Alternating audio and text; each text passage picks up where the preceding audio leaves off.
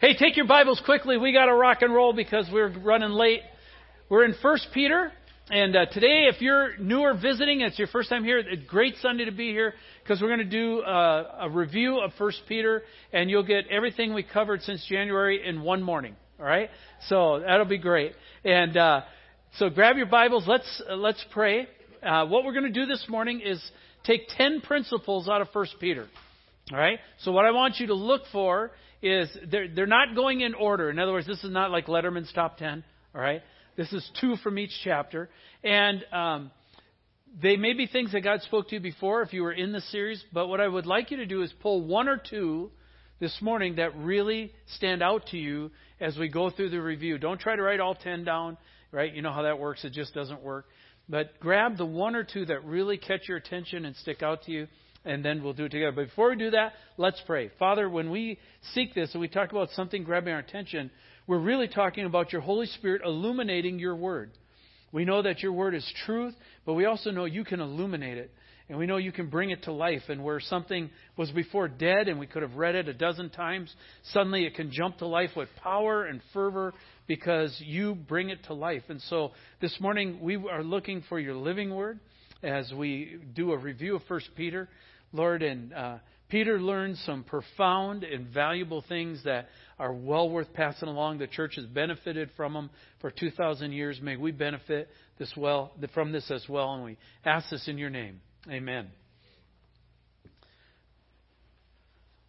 All right. Here we go. Chapter 1 Look along in the chapters as we go along, and you can pull. By the way, I pulled 10. You may not agree with my 10. That's fantastic. You can go through 1 Peter and pull your own 10. Right? It'd be a good study, so go from there. All right, here we go. Principle number one, chapter number one. Uh, we, we started out last week uh, by Silvanus or Silas, a faithful brother. Um, as I regard him, I have written briefly, exhorting and declaring that this is the true grace of God. Peter says, stand firm in it. So the question is, what are we supposed to stand firm in? Right? So here's the 10 that we pulled. Number one, Peter's top 10. Okay? Our salvation in Jesus is the most precious promise and possession in the universe. Peter just had no words for it. He couldn't even capture words for what it meant to be saved. It didn't matter what he lost. It didn't matter what he had gone through. He knew what Jesus had done for him. And he said that uh, this salvation is imperishable, undefiled, and unfading. He said it's more precious than gold. He says, or even gold, when it goes through the fire, gets purified and sometimes can be lost. He said, this salvation will never be lost. He's equating it to the most precious things we know on the planet and saying it's far beyond that. He says, even the angels are trying to figure out what God's up to. You know, you think about that, that's pretty cool. Right? Look at that. We should be out of our gourd with joy because of what God's done. It says, Though you have not seen him, you love him. Though you do not now see him, you believe in him and rejoice with a joy that's inexpressible and filled with glory, obtaining the outcome of your faith, the salvation of your souls. And that's what this church is about. This church is not about what we do uh, for the community, although we do stuff for the community. It's not about who we are, it, although we are people. Um, it's really about the gospel and what Jesus has done for us. And if you're here this morning saying, What's the gospel? It's very simple. The Bible says we're dead because of our sin and trespasses. Now, we may not have been bad people where we robbed banks and done all that kind of stuff, right? And shot people and done all that sort of deal. But I think all of us can relate to a place where we have trespassed, where we have gone over the line. We knew where the line was. We knew we weren't supposed to go there, and we stepped over it anyways. That's what the Scripture says kills us. It says because of that, we're dead in our sin or our trespasses. And it says God because of his great love, took the initiative to close the gap by sending his son, the Lord Jesus Christ, to suffer and die for us. In other words, we now have a bill, a debt we can't pay. And we're stuck. And God said, You know what? I will step in your place and I will pay the bill for you. And so scriptures proclaim that Jesus died on the cross. Then, three days later, this critical part, he rose again from the dead. And now it says, Peter's saying, Jesus lives an indestructible life. We forget that. But he lives an indestructible life for all of eternity, seated at the right hand of the Father. And the seating there is not motionless. The seating there is in terms of position. There's no higher position in the kingdom than the one that Jesus occupies. We then must surrender to the pull of the Holy Spirit as He witnesses us to this truth. You know, probably all of us can remember times when that wasn't, it didn't really grip us. And uh, you know, when we listen to young teenage kids, we go, "Oh yeah, I remember, I remember that pulling, that uh, that God drawing me towards Himself."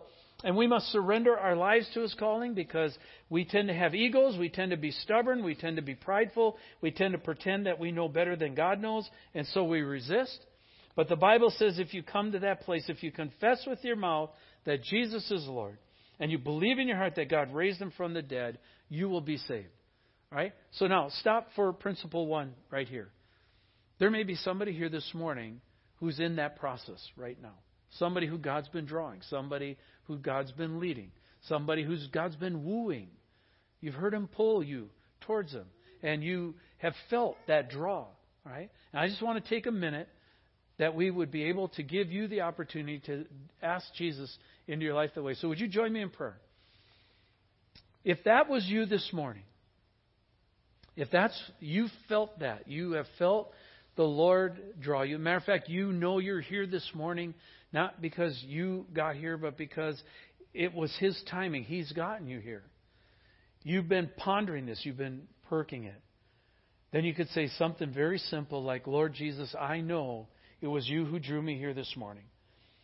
Is the, not the first time I've heard your voice. I've heard you draw me. I've heard you. I have resisted.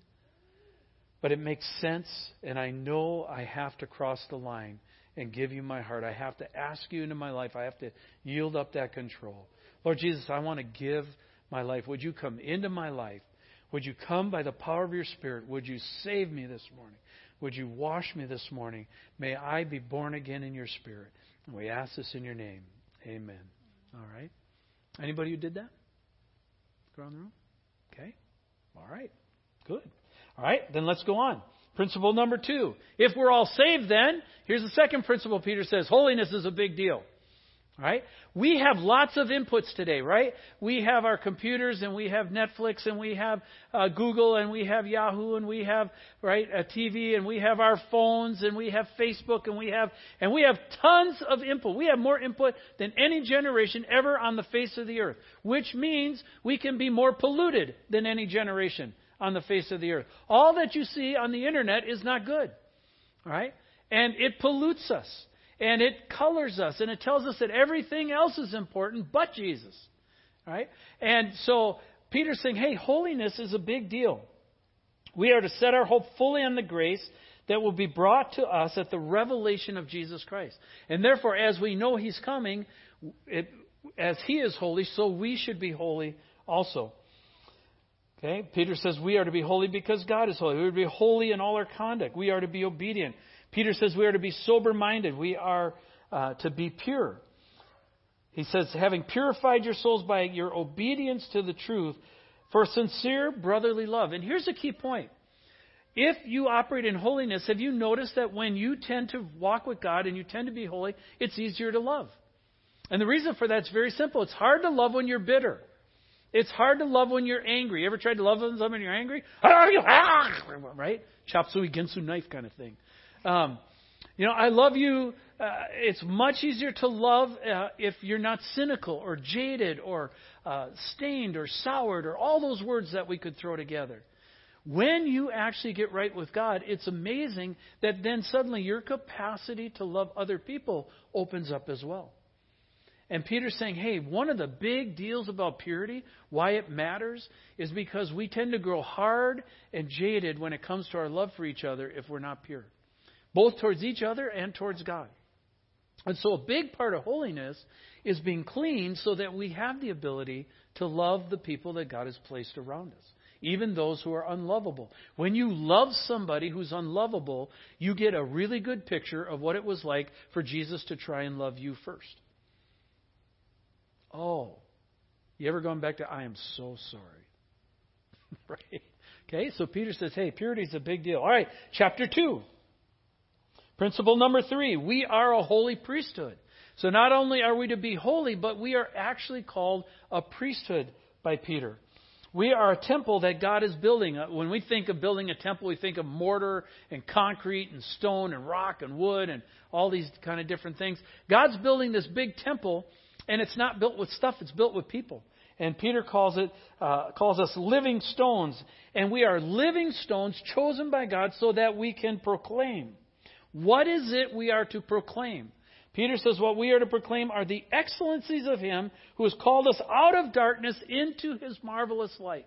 One of the things that uh, is hard for me right now is that uh, the transformation process has been largely hidden in my life because now I'm Pastor Steve. But when I was first saved, it was really obvious to everybody who knew me that I was radically saved, that God had done something incredibly miraculous. Now people think I'm just good because I have to be right? And it drives me nuts because when I try to tell them how much God has changed me, half the time they don't even believe me. Uh, we went out with a buddy the other night, and uh, we were talking, and he goes, "Well, I can't tell you because you wouldn't get it." And I go, "Really? You want to try that? You want to run that dog for a second? So I spent about 40 minutes telling him. He's going, "You're kidding me." I go, "Yeah, that's the part of me nobody knows." said that you, that's what Jesus has done. We're to proclaim the excellencies of Him who's called us out of darkness into His marvelous light. The other thing is that we are, Peter says, we're adopted. That's such a precious term. It's not a, a, a, a allegorical term or a category term. Adoption is something that uh, we are brought into. Once you were not a people, but now you are God's people. Once you had not received mercy but now you have received mercy. There's something about when you have received mercy yourself, you can extend mercy to someone else. And Peter's saying we are to operate that way. As mercy's been extended to us, so we are to extend mercy to other people. Because we are a holy priesthood, we are to watch out for the passions of our flesh, which wage war against your soul. Anybody had some war this week? Anybody been waged on? Okay, right? There was something going on this week. I felt it. Uh, you know, the, we had violence again, right? The shooting was right here this time, not far, Mukilteo. Uh, found out that uh, the one of the kids that was shot was actually a boyfriend of one of our cousins, and uh, so it hit pretty close to home. Found out that one of my gang that I uh, know that uh, came out of North Shore and that I've discipled, he actually trained that kid who did the shooting at a job site that they're on. It's really close. Really close. Okay? Peter's saying here, watch out for the passions of the flesh which wage war against your soul. So what we are to do is be honorable. Not a theoretical honor. We are to be honorable, like right here and now. What does it what would the choice be that you would have to make to be honorable? Right? That is what Peter's talking about. All right, principle number four. Ah, this is a fun one. We are to be in submission to authority. Whoop, whoop, right? Yeah. Really? Yeah, Peter says we are. All authority, Peter says. Scripture says all authority is God given. That does not mean all authority is godly. There's a big difference. But all authority is God given, Peter says. And we are to do this, we are to submit to authority for the Lord's sake. It's not because we believe they're great people or they're the best people that could be in that role. I mean, just think through all the authority you know in your jobs, in your schools, in your neighborhood where you shop. You know, we have to remember the clerk that we're mad at didn't write the policies of the store, right? She's just there working. And yet we rip and fire on her and, like, no, no, no. Operate within the authority structures that God has placed within the community that you live in, is what Peter is saying. We are to live as free people, but not to use our freedom to sin. And Peter says we are to give honor to who honor is due.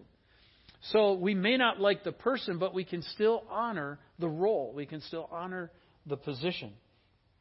And then he says this Okay, even if you do that strategy and it backfires on you and you go through suffering, it says if we suffer unjustly, we do so because we are mindful of God. It's not that we're passive or just uh, we don't care, but we do it because we're mindful of God. And Peter says the model for that, what he pulls, is that Christ is the example in all of this for us.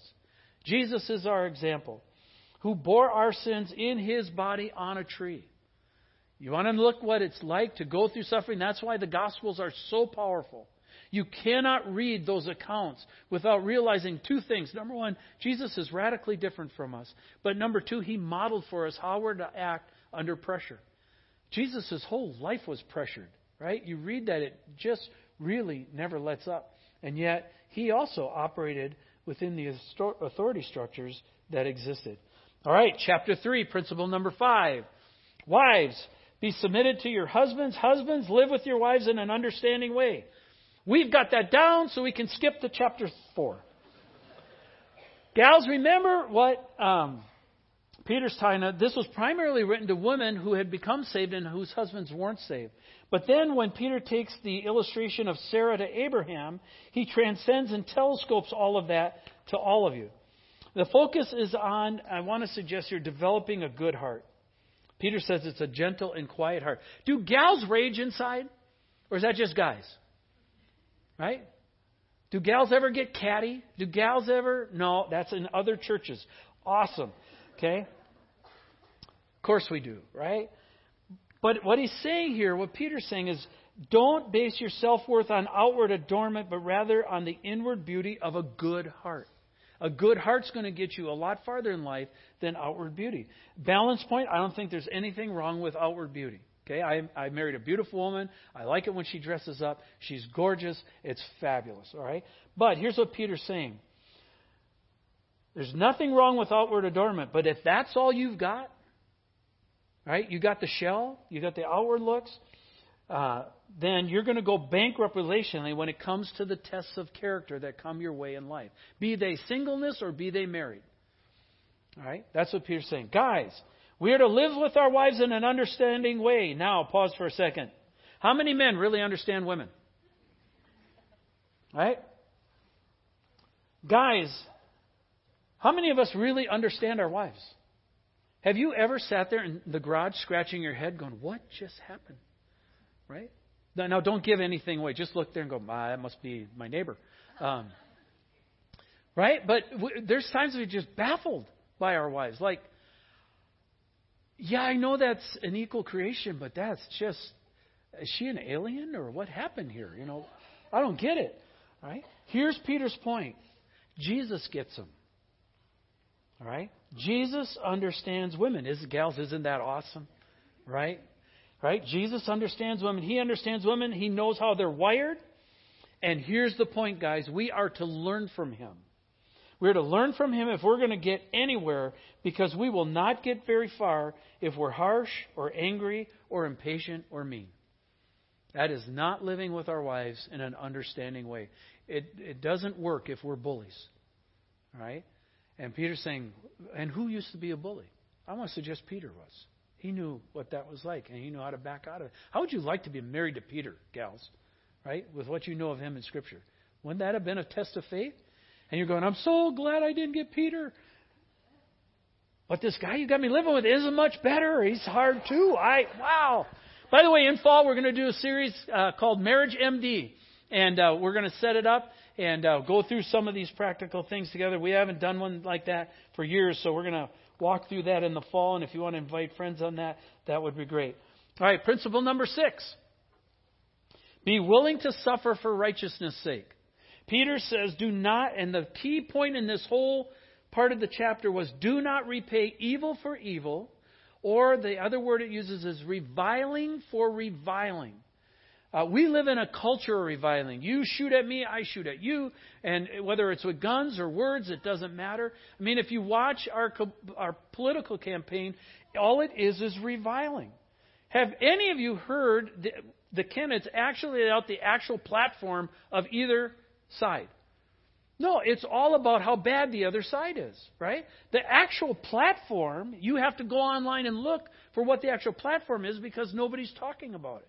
What are we into? I will revile them, they will revile me, and I want them to make, I want you to believe they're worse than me, so you vote for the least possible worst. Okay? Forget the topics, forget the issues, forget what's on the table. Just I'll scare them with you more than you scare them with me. Right? So you vote for me. That's reviling. Can we get in that with our marriages? Can we get in that with our children? Can we get in that with our neighbors? Yeah, we can. Peter says, Don't fight fire with fire. On the contrary, what are we to do? We're supposed to bless. Okay? Is that easy to do when you've been had? No. But we're supposed to be able to bless. And we're always to be prepared to give a defense of the hope that we have. And the key phrase in here with the gospel is gentleness and respect. There's something powerful when you can answer in a really heated moment with gentleness and respect. It just diffuses the whole thing. Escalating does not work. Okay? And and uh, Proverbs says a soft word breaks the bone. Often, uh, when we want to escalate, even at home, if you think about how could I say that in a soft voice, you'll find you get a whole lot further than if you if you jack it up and jack up the audio. All right. We are to keep a good conscience even if we are slandered, and we must be willing, I think, to understand what Peter's saying is pick up our cross and carry it. That we also will have to carry a cross, just like Jesus did, and just like Peter would soon do we also will have to pick up. Could you imagine the things you had to suffer through uh, when you were 15 now that you're over 40?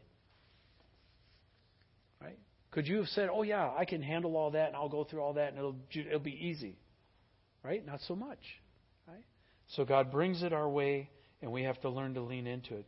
Principle number seven we are to be stewards, chapter 4. We are to be stewards of God's grace.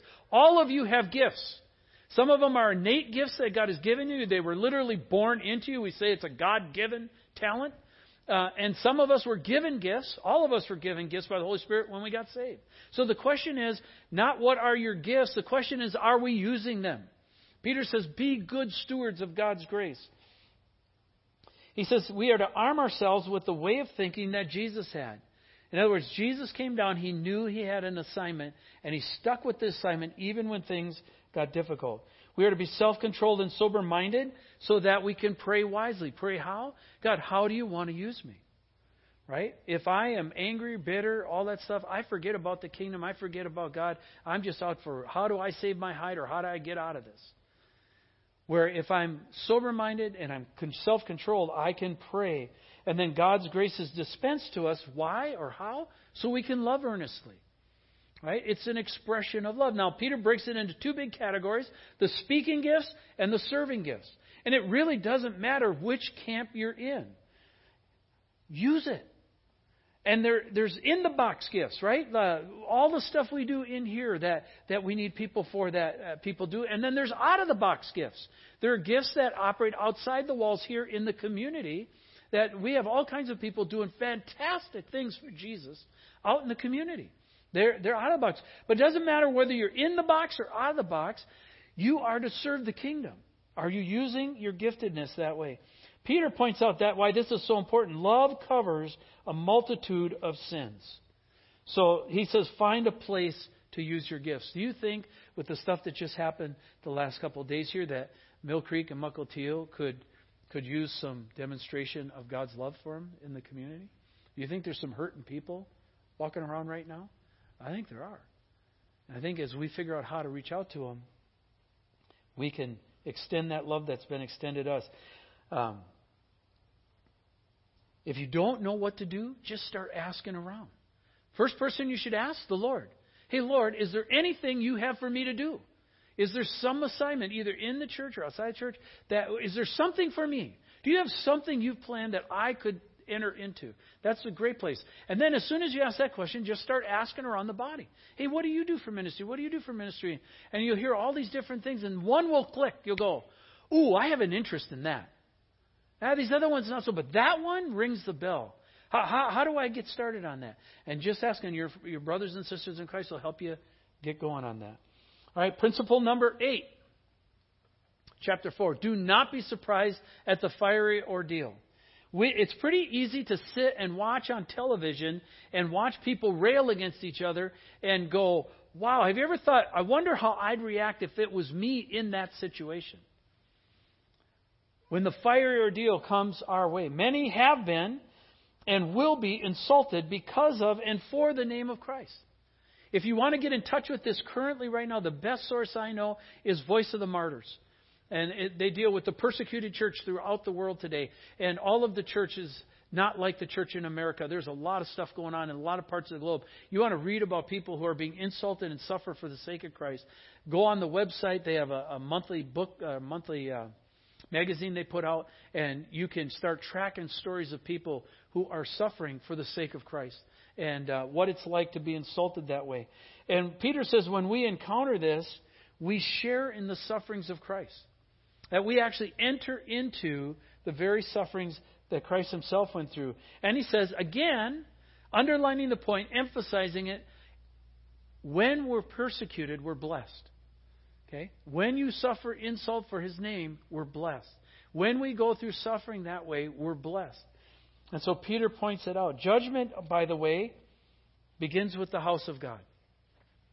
Right? Judgment begins with the house of God. So we're going to run into the fire one way or the other. And I think if suffering comes, and I think this is true of almost any kind of suffering, if you've been through chronic pain or that kind of stuff, uh, the question is do we fully entrust our souls to our faithful Creator? Can we place our one and only life in His hand and trust Him with the choices He wants to make with it? Or do we pull it and say, no, I'm going to make the choices I want to make with it? Chapter 5, rolling along, principle number 9. Clothe yourselves in humility. Right? Peter's talking about this issue of humility. He's talking about it in leadership, and he's talking about it in younger people and how they relate to older people. And he's saying it's easy to be disrespectful. And he's saying we are to humble ourselves under God's mighty hand that he may lift us up in due time. All right? And notice there, there's an issue of timing. I've mentioned this many times. Have you ever known what the Lord wanted you to do, but His timing wasn't your timing? I guarantee you, my timing for this planet and the things that are happening would be very, very different than what the Lord's doing. And He has not chosen to consult me, which irritates the heck out of me. All right? Has He consulted you? No, most of the time, right? He'll. Have you ever had the Lord say, "Hey, this is going to happen," but then He doesn't tell you the time frame? Now you got to pray over the time frame. That's what Peter's saying. Humble ourselves under God's mighty hand. If there's one thing that Scripture is clear about, it's this universal principle. Peter points it out, James points it out, Proverbs points it out. God is opposed to the, but He gives grace to the. Okay, do that again. God is opposed to the, but He gives grace to the. We've almost got it. God is opposed to the, but He gives grace to the. Right? Is there ever pride in the church? Right? And that's why churches blow up because we got big egos and we got big attitudes, and somebody dissed me, somebody looked past me, somebody ignored me, and I'm going to let it be known what a carnal church this is. And we don't see our pride in that at all. Pride is the invisible sin. We can see it in everybody else except us. And Peter, who do you think, how do you think Peter learned that? Peter learned that from his own experience, didn't he? So Peter's saying, hey, let me give you a life point, something of wisdom. Be humble. He says we're to clothe ourselves with it. Um, it should be our observable trait. You know, if you think about fashions, people are known by how they dress, right? Uh, I, I'm not much into fashion, although I've gotten better. But I have to admit, Pam dressed me. Okay, so really, I'm still not there. And um, but Peter says we should be recognizable by some traits. The two traits he's pointed out in this is love and humility. Right? It should be like clothes that we wear. Be humble in leading, be humble in serving, and cast all our anxiety on Him. Why? One of the greatest promises in the Bible, because He cares for us. Peter realized it wasn't just an academic issue, that God actually cared for him. God was actually very kind to him. Again, we are to proclaim the excellencies. A lot of us find fault with God. We find eh, we, we disrespect God because we don't like the way He's run it. And Peter is saying, hey, on the other side of things, I realized I had it pegged pretty wrong. I think it would be good to trust Him because He cares for us. And then the last one. Here we go, because it's week of camp. We'll all run into it anyways. Oops, I went too far there. Watch out for spiritual warfare. Be vigilant. All right? Uh, some of you probably already encountered stuff this week and go, wow, this week is really going wonky. What is wrong with this week? And I'm you know, what's going on? And then you went, oh, camp. Oh, yeah, I got to pray, right? And, and that's how it works. But when it comes to warfare, Peter's saying, look, understand, we have an enemy. He is good at what he does. Think subtle. Okay? We usually, as guys, when we think of warfare, we think of tanks and bombs and grenades and guns and right that kind of stuff. And Peter's saying, no, no, no, no. Think whisper. How did Peter get taken out? Whispers, whispers, fear, and he got taken out. And so Peter's saying, watch out for warfare. Satan's goal is to roar so that we run away from our protection in Christ. Remember, Jesus has the keys to the kingdom. Run towards the roar. He cannot hurt you. Right? Jesus can protect you in all of these situations. How does he roar? There's two particular ways he roars accusation and deception. He will accuse your character. He will accuse your worth. He will accuse your value. He will accuse your status. He'll accuse everything about you. And deception. Satan is a master at taking three, taking a lot of truth and putting a, a lie at the end of it and hooking it, right? And then you crash. Three quarters of a truth with a hook. And so Peter's saying, watch out for a strategy. Why? Because it's not patty cakes. He wants to take people out. He's called the destroyer. Uh, some of you, have you seen the pictures of the the wildfires down in California, the, the most recent one? I saw one where uh, it was in a canyon and they had the fire trucks and then the two big hills, and the flames were roaring 60 to 80 feet. And when you look at the pictures after, there's nothing left. Right? It fire that fire was designed to devour. And that's what Satan wants to do is devour. He wants to swallow us up. And Peter's saying, be very, very vigilant. Under attack, we are to stand firm in our faith. And then remember, he says, God will restore, God will confirm, God will strengthen, and God will establish us, establish us when he returns. And then Peter ends with this little line To God be the dominion forever and ever. Amen. Right? Peter says, Remember who's in control of this universe. Remember who you're answerable to. Remember who you're accountable to. Serve Him. Serve Him only. All right? Now, takeaway. Out of those ten, out of those ten, which ones stand out to you? Let me get back. We'll go really quickly through them. All right? Number one, salvation. Number two, Holiness is a big deal. Number three, we are a holy priesthood. Number four, we are to be in submission to authority. Number five, wives, submit to your husbands. Husbands, live with your wives in an understanding way. Number six, be willing to suffer for righteousness' sake. Number seven, be stewards of God's grace. Number eight, don't be surprised at the fire or ordeal. Nine, clothe yourselves with humility. Number ten, watch out for warfare. Which one or two stand out to you? Which one do you feel the Holy Spirit bumping you, going, yep, focus on that one. Lock that one in. Okay? Then take that with you this week as a gift from God in his conversation with you about what he wants to do to develop holiness among us. Let's pray. Father, when we come to this, we know that Peter was a significant guy. He was an apostle, not just a apostle. Lord, you created a team, and it's the greatest team that's ever been assembled on the face of the earth. And out of that team, he was the lead. And you uh, exposed a lot of his flaws for our sake. But the truth is, he was an exceptionally gifted leader. And Lord, he has left us these principles, these takes uh, to a church that was suffering and going through persecution.